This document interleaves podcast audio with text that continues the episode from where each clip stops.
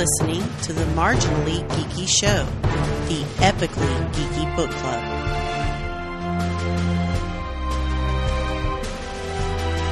Greetings and welcome to the Marginally Geeky Show. I'm your host for the evening, Eugene Stevens. Tonight we will be discussing our book for uh, January, which was Star Wars Catalyst, a Rogue One story.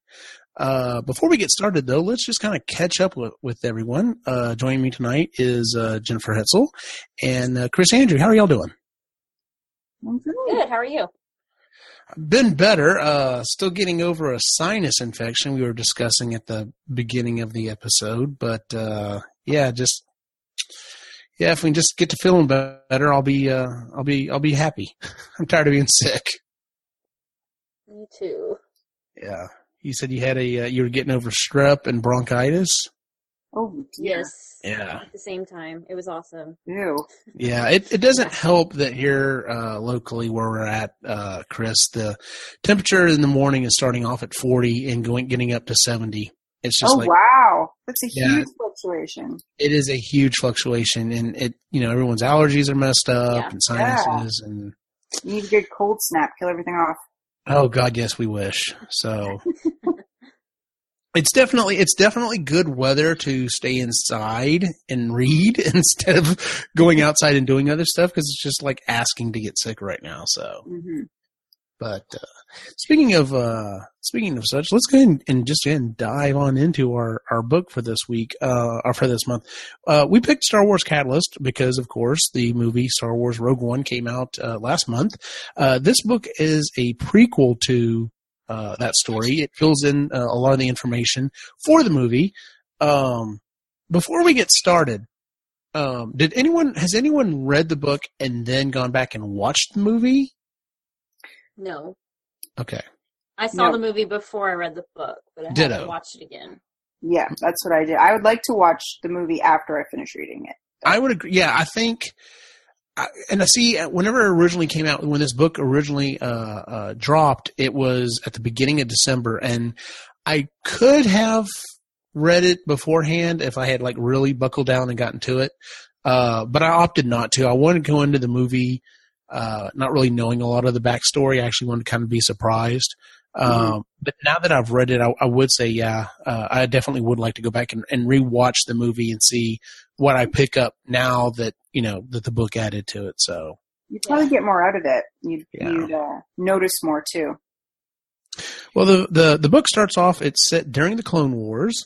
Um, uh, Galen and uh, Lyra are uh, on this ice planet. They're researching energy production using um, uh, grown crystals.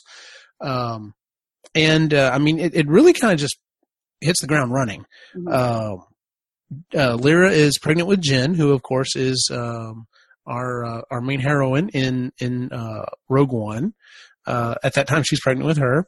Uh, this military sh- force shows up, and uh, basically, the aliens that are there are like, you know, look, we're going, you know, we'll talk to them, we'll keep them occupied. Y'all get the hell out of here. Yeah. Um, so that we go through this this whole uh, um, escapade of, of trying to get away with one of these droids. Um, and unfortunately, though, um, you know, when they're trying to escape, they almost get away and they get caught.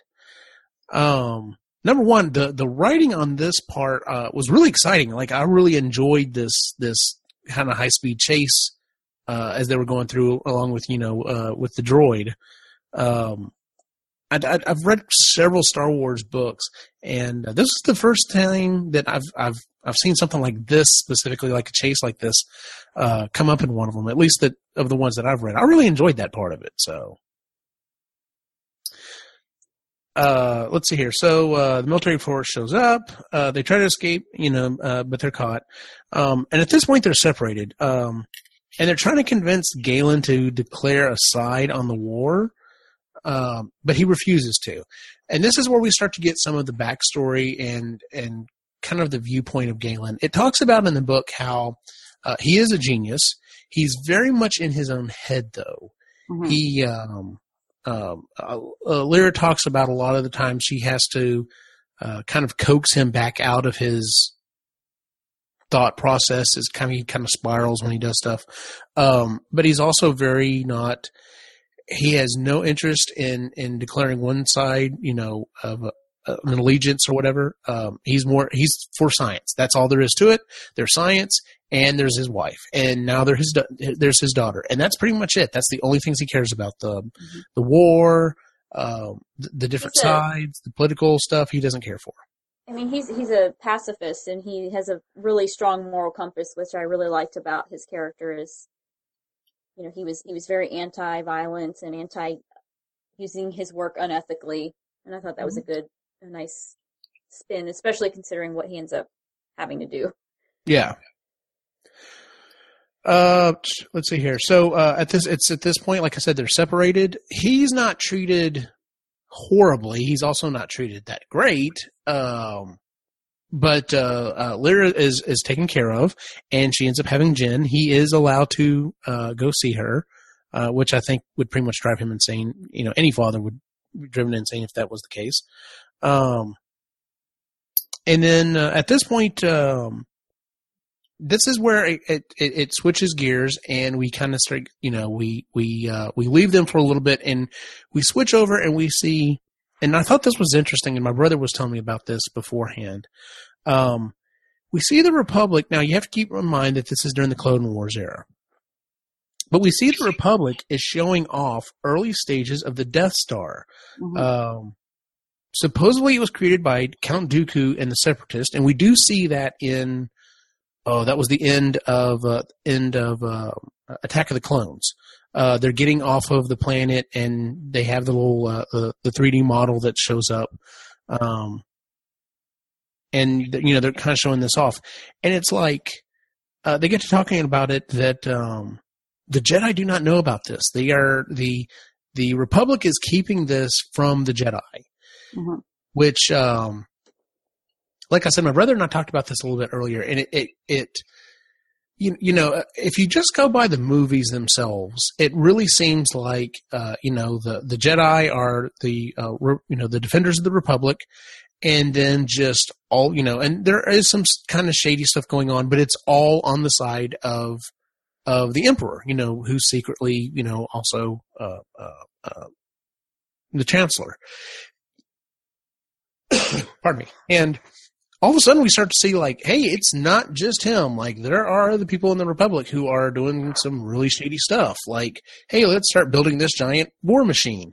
Um, so that that was that by itself, I thought was an interesting little you know addition to it. Um, it, it definitely gives it a little more depth. It's not just the one. It's not just the Emperor's plan. It's it's hey, you know, there's some other wheels going on back there. So, Mhm.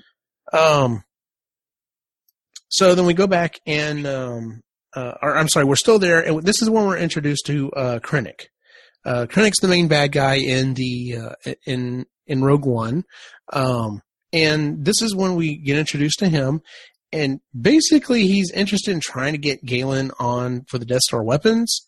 Um, he's he's very political. He's trying to figure out, and, and it talks about this. He really wants to become have a seat, basically, in the Emperor's court. Um, so he's he knows about this plan for building the Death Star. He wants to try to get uh, uh, Galen on board. He knows that's not going to happen, but the first thing he's got to do is getting broke, you know, broke out in in the first place.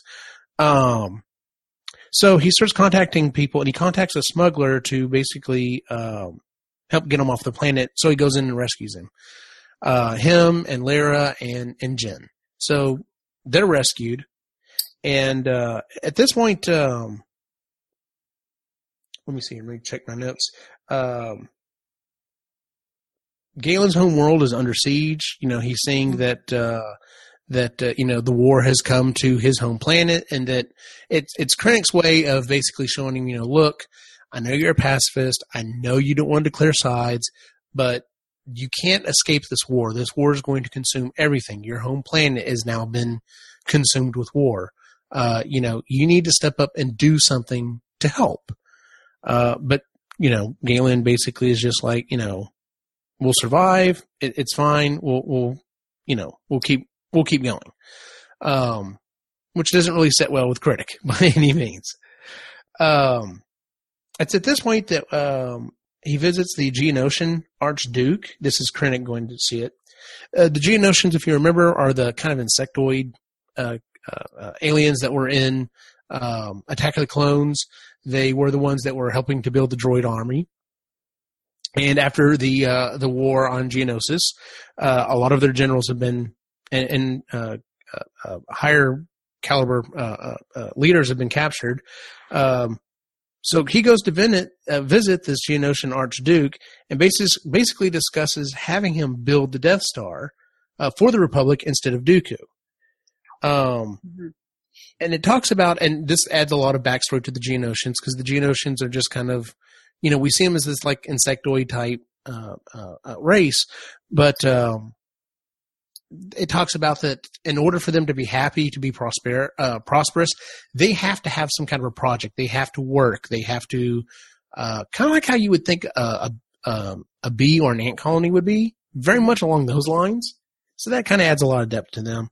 Um, and basically, he's like, you know, look, this would basically this would help us out instead of building it for uh, uh, Dooku. You're going to be building it for the Republic. This is going to help your people people out. It's going to give them something to do, give them something to live for. They'll be able to, you know, work and live on the base, and they basically strike up a deal. So, um, it's at this point that we switch back over. Galen is starting to meet up with some of his old friends uh, that were scientists, um, and they're all working for different factions or different groups within the Republic.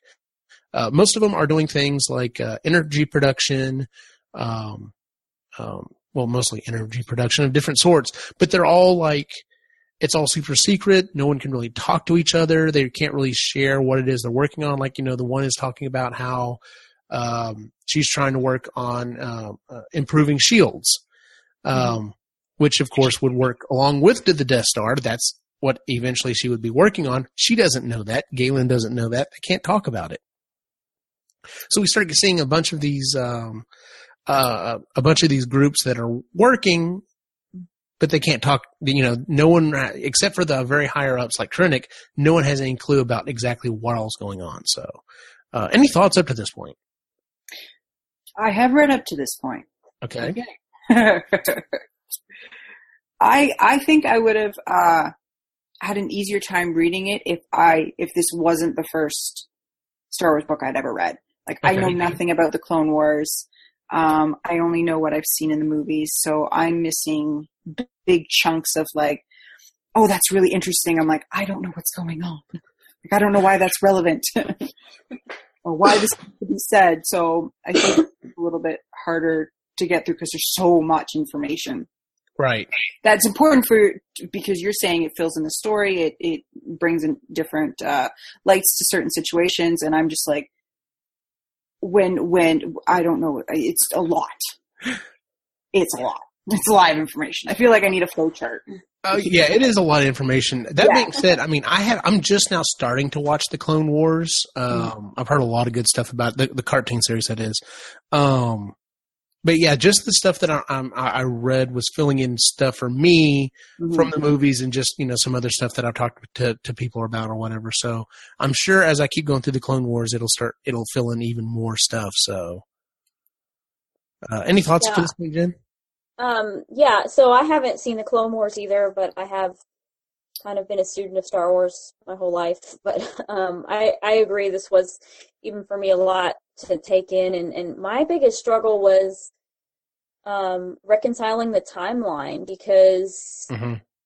we're so used to seeing either like before or after and this was like during the transformation from republic to empire and mm-hmm. it you know i kept thinking to myself okay the emperor no wait he's not the emperor yet um you know or or thinking they're building this for the bad guys but then i have to remind myself the bad guys are actually who we're thinking are the good guys, you know, and they haven't switched over. So that part was a little confusing to me because, you know, the Republicans up being the bad guys, but we think they're the good guys and, you know, okay, separatists I, or that wasn't just me because I was I had to ask yeah. like, okay, wait a minute. Now I'm just getting thoroughly confused.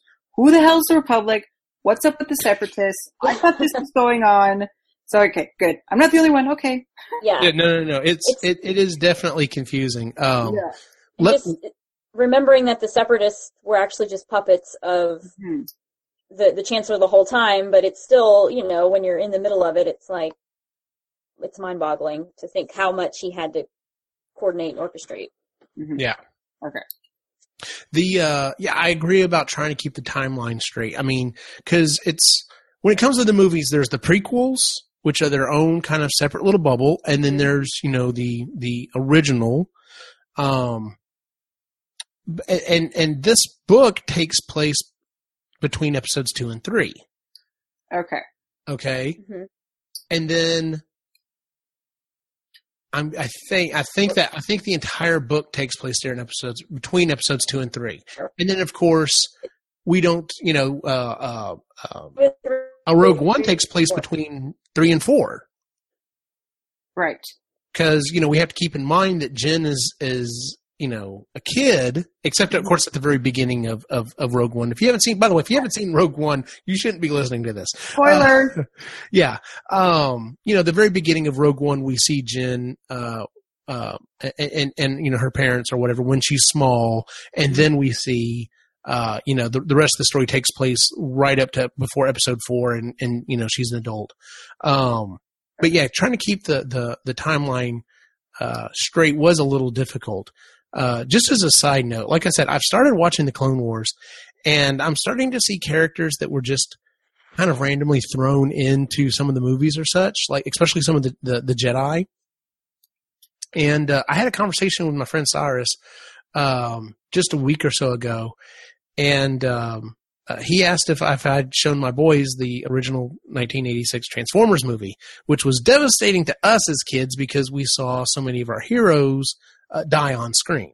And I told him, I said, I don't think it would be that big a deal for my boys because of this, that, and the other. Now that I'm starting to watch this Clone Wars cartoon, I got to thinking about it and I thought, if I start watching this with my boys, going back and trying to show them episode three, Revenge of the Sith, that's going to be their heartbreak moment because Oh, there are yeah. a lot of characters in that movie Mhm. that literally show up just to get killed off. And it's just like, plus, and, and like we were talking about, this is kind of where I'm folding this whole back into is the fact that, you know, in the Clone Wars, you're following, uh, you're following, following the Clone Army and the Jedi, and those are the good guys. And then literally they turn on a dime in episode three, and now they're the bad guys. And it's just Okay. like, yeah. So, but yeah, trying to keep all that together and, and, and, you know, straight was definitely one of those things because I did slip and I kept thinking, I was like, okay, now when is this happening? Oh, that's right. This is when this is happening. So, Yeah. You gotta keep, it's hard to sort of keep it all straight. yeah. All right. They So, were, but the Jedi are still around, is Mhm. part of it, and then they're not, and it's just yeah. yeah. Exactly. Yeah. Um, no, wait a minute. I take that back. So I guess this does technically happen because he talks about at this point they've already started raiding the Jedi Temple and stuff. So I guess this does a lot of this does actually take place. Um, no, wait a minute. This has to cross over during episode three because they start. Okay, yes. Yeah. So this book actually does take place over episode three because he isn't the emperor at first, and then later on in the book he is the emperor, and well, the Darth Jedi Vader have been is defeated. already and- a thing too. yeah, uh, that you're right. so okay, so after three, I think. Yeah. see, it is it's confusing as hell. so that's okay. So yeah, so yeah, this actually takes place before, during, and a little bit after episode three. All right. All right. Okay. Here we go. Jeez, that's a lot of stuff. Okay. So, um, at this point, we, we are introduced to another old favorite character, and that's Tarkin. Tarkin shows up. Uh, he's not a Grand Moff at this point. He's basically a general. Um, and he starts questioning Galen. He's asking him, you know, basically his allegiance to, uh, the Republic. And, uh, unbeknownst to Krennic, who unfortunately did not really want this to happen, he pardons him. He's basically like, well, you know, you're obviously not a traitor or, you know, helping anyone else or whatever, so he pardons him. Uh, Krennic was going to try to use that to his advantage to get, you know, hey, if you really want out of the situation, you know, you might want to declare and, and help out, but unfortunately, you know, he kind of slipped out that way. It's at this point we also start seeing that, uh, Tarkin and Krennic do not care for each other at all. In fact, Mm. they're, uh, they're political rivals. Um, Krennic is put in is basically overseeing the uh, Death Star build on Geonosis. So he's spending a lot of time there, going back and forth, taking care of all these little piddly things that are going on. Mhm. Um, and uh, Galen at this point is starting to run out of money and options, so he decides to take a job on a planet. Um, and a lot of time passes during this. Um, so the uh, the Archduke of the Geonosians basically leaves Krennic and meets up with Dooku. Um, so at this point, obviously, it's not Episode three because Dooku's still alive. Otherwise, he you know walking around with that with that head. Um, yeah, Galen, Lyra, and Jyn are get under attack in the streets at this on this planet that uh, Galen's working at. Um, and oh, that's what it is. And as they are under attack, they are literally there's no one, there's nothing left. There's no protection. There's a bunch of battle droids, and they all power down. And that's literally that scene from Episode Three, uh, Attack of the Clone. I'm sorry, uh, Revenge of the Sith, when um, the newly minted Darth Vader, you know, basically kills off the Geonosians and powers down the droid army. So that's that that's that exact moment. So I forgot about that. So it's at this point we now have an emperor. He's in control. Um, and Krennic o- offers uh, Galen a job researching the Kyber crystal. And um, these are the crystals that. It's funny because I, I was listening to another podcast talking about this. These are the crystals that uh, have always powered the Jedi's lightsabers that's pretty much all they've ever been used for. This idea that and that was introduced in Rogue One, and then of course in this story, is that these uh, these crystals can actually be used for other things. They can be overpowered. They can be used as different weapons. Um, so that's actually kind of a new introduction to the whole Star Wars uh, um, lexicon, as it were. So um, he's like, you know, look, we want you to research these, these Kyber crystals and see if you can get more energy out of them. So there's this new facility that's been uh, built on Coruscant, um, and he's studying these huge Kyber crystals that are, as it talks about them, they're not just crystals. They they almost they're almost alive. They almost have a life force to it.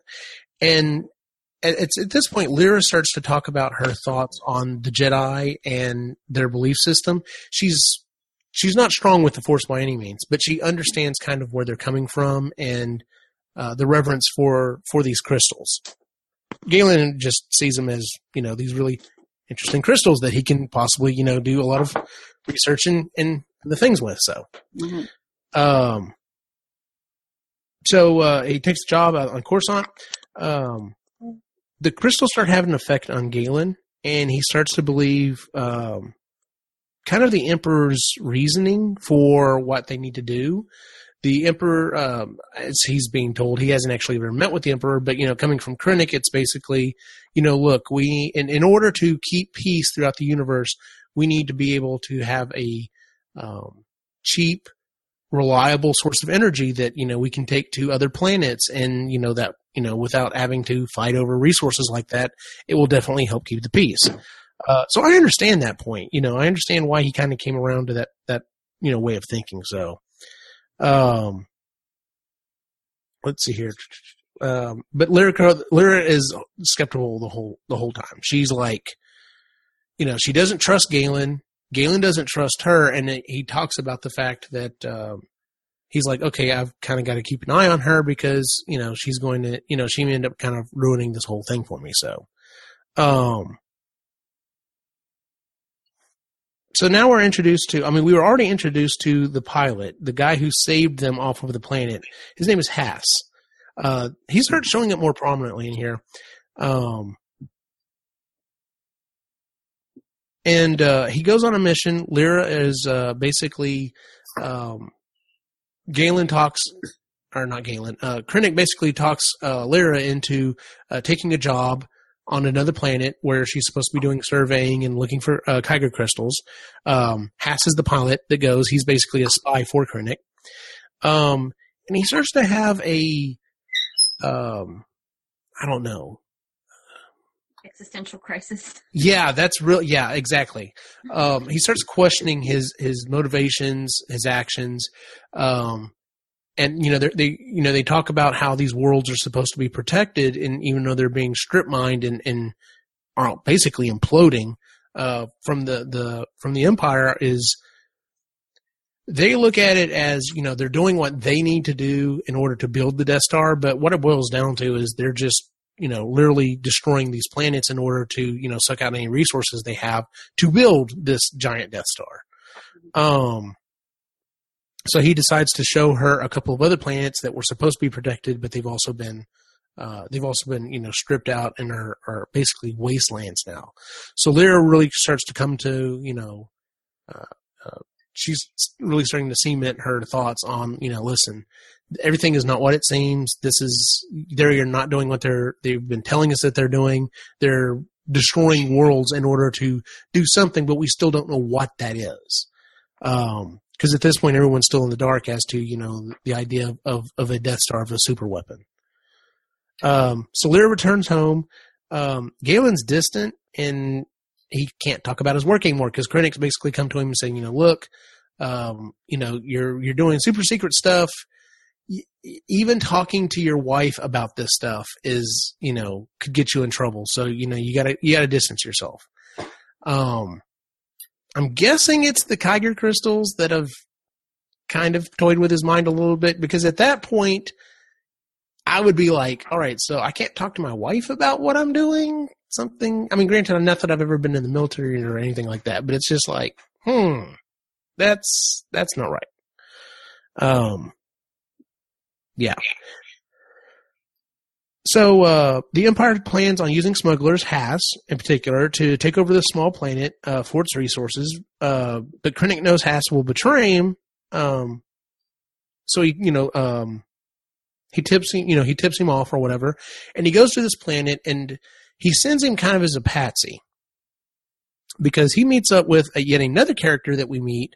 Um, I think he's in the Clone Wars. I know he's in Rebels, uh, and that's uh, Saw Um, and he's in and, the the movie after Rogue One. Yes, and he's in Rogue One. So, um, didn't have a huge part in the movie, but uh, we definitely get some more backstory on him here. So, um, so Tarkin is in the process of trying to uh, hunt down these these uh, smugglers and basically get stuck in a confrontation. And this was all Krennic's planning. He had uh, uh, Tarkin didn't know about this.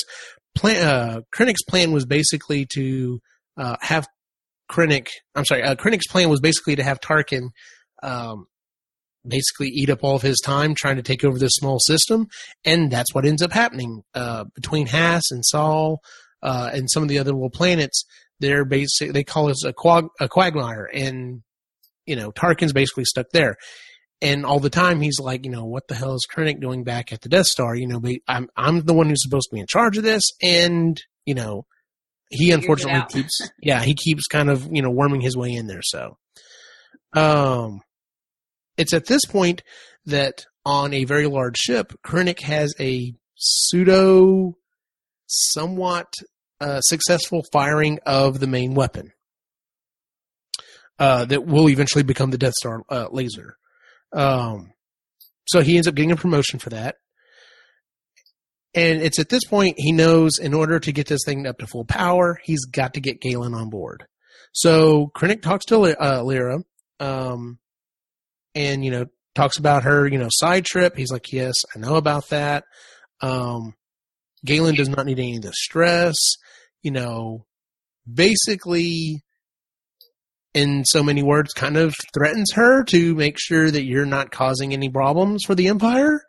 Um, and of course, not to trouble your husband with such thoughts, uh, which doesn't sit well. Um, so at this point, she's pretty much set. She's, you know, she she hasn't liked Krennic this entire time, and now it's dead set. And now it's like, okay, well, I need to start planning on how to get the hell out of here if things go south really quickly. Uh, because that that's her type of character. Um, that's one of the things I really do like about her character is the fact that, um, uh, you know, she talks about how uh, it's definitely different that she's settled down, that she has you know a child now, and that she's married. And um, one of her good friends in the, in the book, uh, you know, they were like, you know, both when we were young, we were like, yeah, we're never getting married, we're never having kids or whatever. You know, we're going to do whatever. And um, but you know she hasn't lost that that that side of her yet. She's like, you know, yeah, I'm married, I have a kid, I'm, you know, responsible, but, you know, if I need, you know, when the hit, when the shit hits the fan, I can get out of here if I need to. I'm still a badass. yeah, I'm still a badass. So, um, because you know we didn't get any of that really. Uh, you know, she just came across as defiant on, you know, in the movie because we only saw her for that one quick scene at the very beginning. Mm. so, you know, actually getting that backstory on her, I thought was really awesome. So, Yeah, I liked her a lot. I like Lyra. Um, Lyra's not able to talk to her friends. She's not able to contact her friends. At that point, she knows stuff's really going south. Uh, Tarkin slowly but surely starting to gain a foothold, you know, in the you know, in the battle for the system. Um, Has at this point wakes up to Tarkin. Uh, he was under attack. Tarkin's there and basically tells him about Galen and, you know, working for Krennic. So at this point, Tarkin gets filled in on all the stuff that Krennic's got going on. Uh, not happy about it in the slightest. He knew the guy was, you know, uh, slimy and backstabbing him. He just didn't know to what extent. And now he has an idea of it. So, um, and it's at this point, Jyn is the one that finally snaps Galen out of it. He's, you know, he's re- just really into his work and he just comes to a realization. He's like, you know, I have, I'm, I'm not doing what I need to do to be a good dad and a good husband. And, you know, I've put everything else above that and that's, that's not me. And Jyn ends up, you know, uh, snapping him out of that. So that's when we really start to see. I mean, we, we saw his connection to her when she was much younger. This is when we start to see his connection, kind of like what we saw at the beginning of Rogue One, um, his affection towards her. So, um, and at this point, Lyra basically shares her concerns with Galen, and he's like, "Okay, yeah, I've kind of had my own concerns. Now I'm definitely cemented here. Yeah, Krennic is not good news, so on and so forth." Um, Krennic does show up, talks to him, basically deflects everything. It's at this point Galen's like 100% sure stuff's not on the level. Um, so Galen, Lyra, and Jyn all leave. Krennic returns, finds them missing, flips the fuck out. Um, and uh, used Tarkin and Krennic's rivalry against him. Basically, he shows up, um, or you know, he you know they think he shows up, they capture him, and they're like, you know, you're we, we know you're here to protect, you know, to to pick up the Ersos, and he's like. I have no idea what you're talking about. If they were here, they would be here right now, but they obviously are not. Um, Saw ends up showing up and and help, helping him, you know, get off the planet. So, um, and at this point, it's just kind of it's near the end of the book, and basically we just get a lot of other things getting wrapped up. Um, Tarkin basically takes over his new post, watching over the Death Star, watching it getting completed. Um, Krennic is basically at this point on his mad search for Galen, trying to find Galen so that he can finish his, um, you know, finish the main la- laser.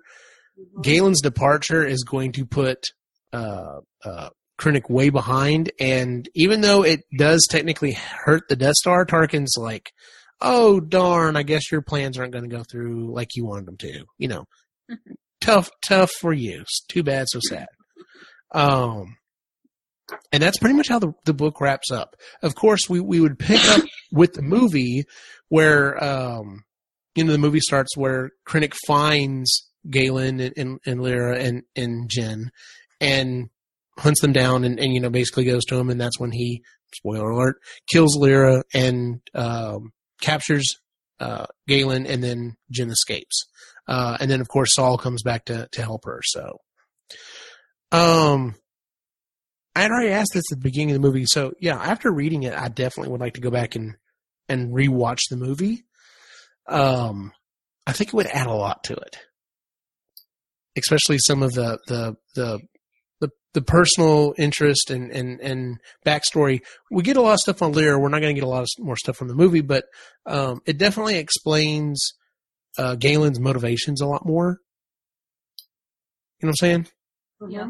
Yeah. Because in the movie, and you know, there's been a lot of debate on this. Is well, if if he was captured, his wife was killed in front of him. You know, why didn't he just like refuse to build the Death Star, or you know, Yeah. to, to build the laser? And uh, they talk about that a little bit in the book. They specifically said, I think they said at one point that his his research is basically kind kind of laid out for the most part, and he feels that it would just, you know, with enough time, someone else would figure it out. Mhm. So it's kind of like, well, I can either leave it out there so no one else, you know, so that they will eventually figure it out, or I can go ahead and dig in and, you know, of course, create the infamous, you know, uh, uh, back door to blow up the Death Star. So, Yeah. Any other thoughts on the book? I mean, I, I liked the characters. I, I don't know. Maybe it's just like we talked about. I mean, we were confused even just during this, you know, discussion about the whole timeline in which all, you know, all this takes place. Um, I just had a hard time keeping track of where, when everything was, I guess to say. Yeah, there's a lot. It's a big universe, right? Like there's George Lucas has set it up, and and then subsequent people after to make it a very rich and very diverse universe. So when you're reading these books or these comics, and you're or you're watching a TV show and doing the doing the movies, and it's so interconnected, sometimes it's really hard to keep track of where you are because it doesn't. None. It's all jumps back and forth. None of it's chronological. So you're kind of trying to remember things maybe you watched like a year ago or Mhm. you know read books that you have read a long time ago and recall those characters so it's it's a really vast and rich universe but it's a little hard to keep track of when it's jumping around like that Yeah. Yeah, this is the first Star Wars book I've read since the expanded universe uh, became non-canon, and because I was kind of, you know, protesting and angry, at, you know, at Disney for that. But um, I have to say, I loved it, and I, you know, got sucked right back into it like I used to be, and, it, you know, made me kind of miss being in that universe and want to to delve right in. But um, it's hard to separate everything I knew about the other timeline and storyline from all the new stuff, um, Mhm. and and you know just give it all up. That that that's my biggest struggle reading these books and watching the new stuff. So did you read a lot of the other expanded universe stuff? Because I mean, I've read several books, um, but I've kind of mainly focused within the last few years of trying to stick to the more, you know, the stuff that's been declared canon. Yeah. Growing up, I read expanded universe books all the time, and Okay. and that's kind of why, you know, when this happened, I had a really difficult time letting go and accepting it. I mean, I was excited for Disney to take over, but altering the storyline, you know, Mhm. a whole different thing. Um, so yeah, th- that was that was really difficult for me, and I haven't um, read any of the new canon books since that whole takeover um, at all. But but I also haven't read any of the old stuff either. You know, I haven't really read for a while. But um, yeah, I think I'll get back into it now that I've kind of tested the waters, and and they are kind of throwing us some bones and adding things in that you know previously weren't canon. So. Yeah, they're kind of cherry picking. I know, um, like I said, I've, I've started watching the Clone Wars, um, mainly so that I can get through that and start watching Rebels because I know Rebels has started cherry picking a lot of stuff from the extended universe. Like, um, mhm. oh my God, what is his name? The the blue alien with the red eyes. Um, Thrawn.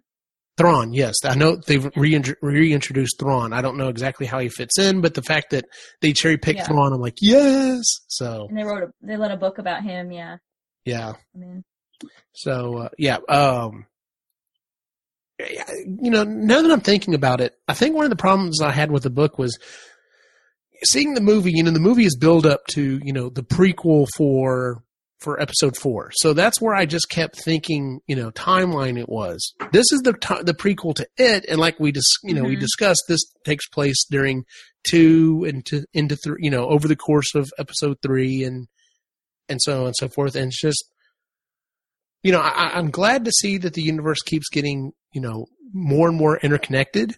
Um, but yeah, trying to keep some, trying to keep some of the timeline stuff is just, I think half the time I was thinking this was during episode four. You, you know, like like I was thinking Leia was alive, and it's like no, she hasn't even been born yet at this point. And that was the thing that was throwing me off because Mhm.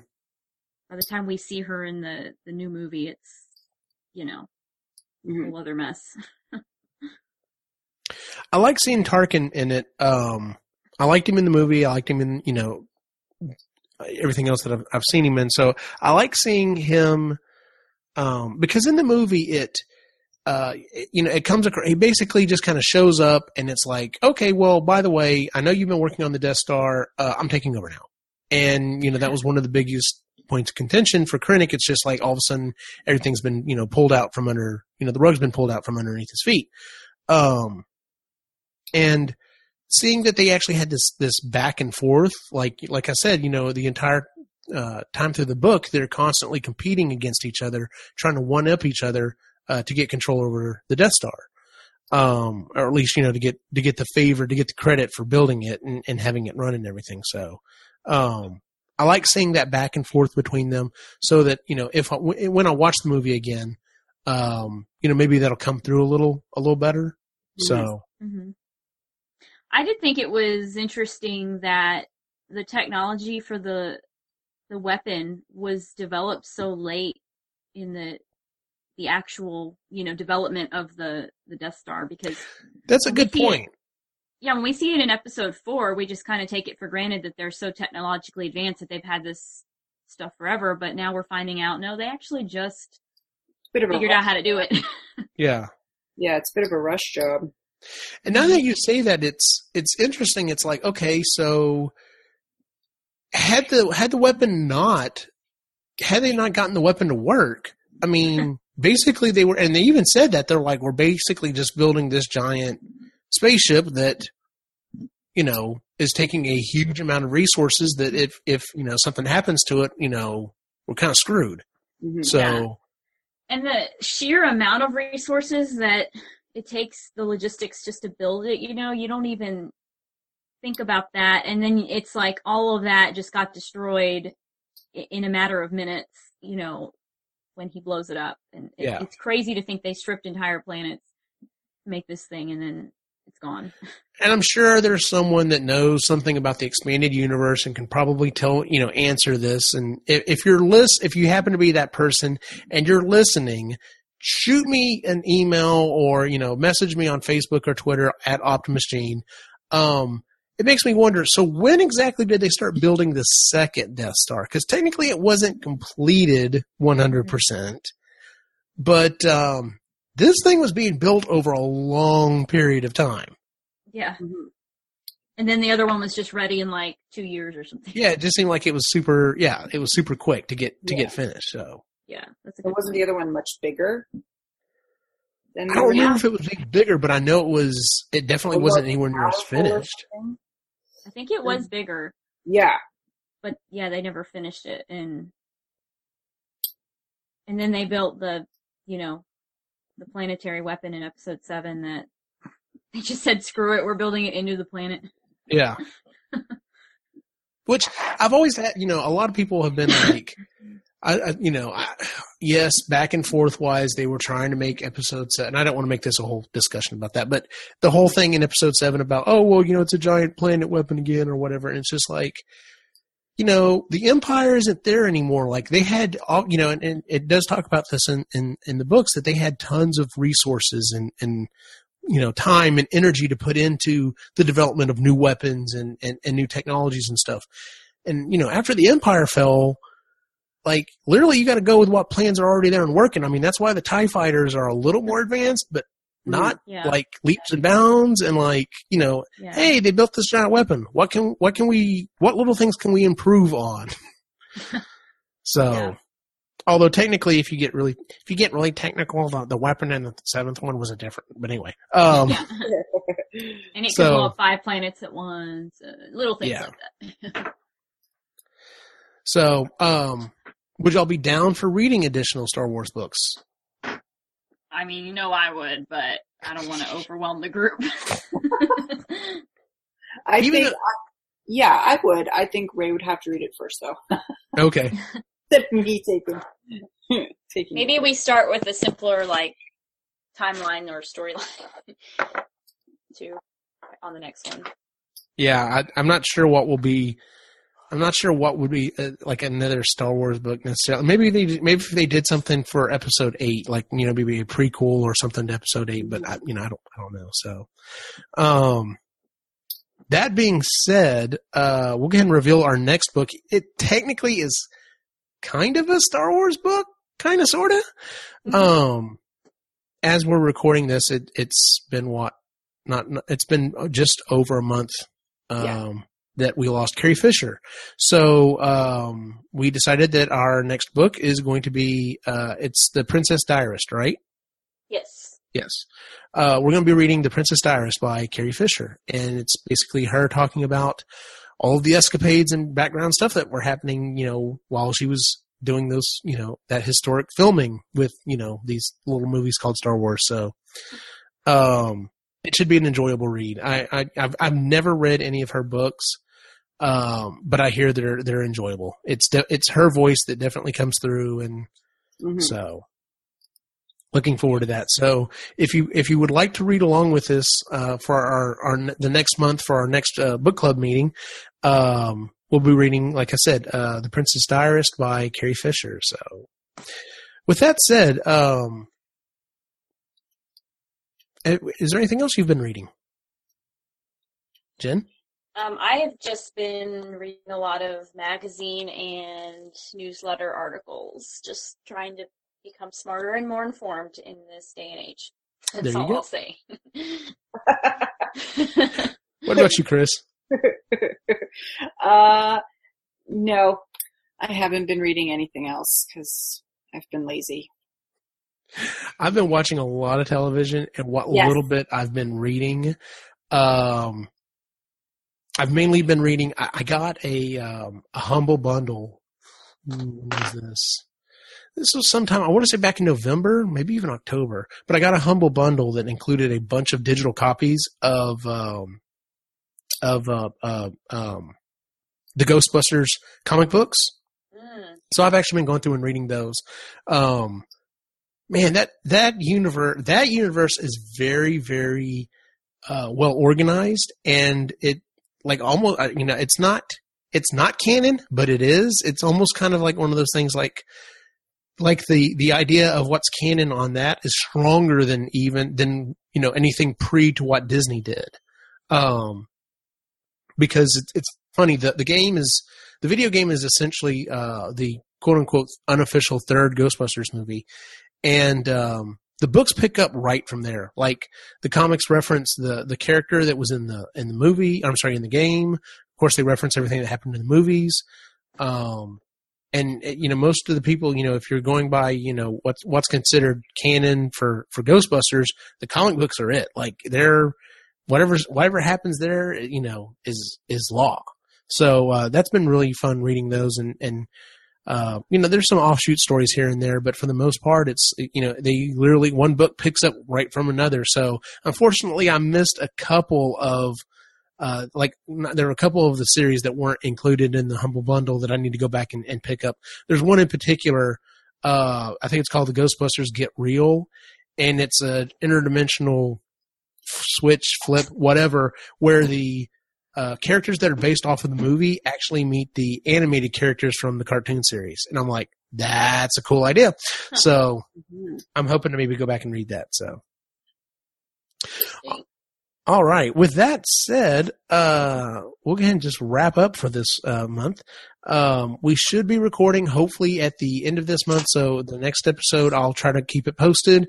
Uh like i said if you if you want to uh if you want to read along with this and, and share your your share your thoughts uh we'd love to hear them uh we'd love to hear your thoughts on the current book that we just read you know uh whenever i get this posted make sure to to go to our our facebook page and on the post or you know on our twitter uh, account you know let us know what you thought about it. Did you like it? Was it uh was it too dense? Did it uh did it did it lose you at some point? Like timeline wise like it did some of us so uh but yeah we'd love to hear from you. So um if you would go to itunes stitcher or google music wherever it is you go to listen to uh this podcast and uh give us a five star rating. It really helps out. Also i mean let let other people know. I mean a lot of people like book clubs and, and you know are looking for a book club to join and you know we'd we'd love to have you know people joining us reading these books. So um and then of course you can find our uh individual wacky adventures online um uh, jennifer where can we find you Um, Instagram at Het's Gonna Be Me. chris on Instagram at Like Life Mama. And you can find me on Instagram, Facebook, and Twitter at Optimus Gene. If you have any other book suggestions, please let us know. Have a good night.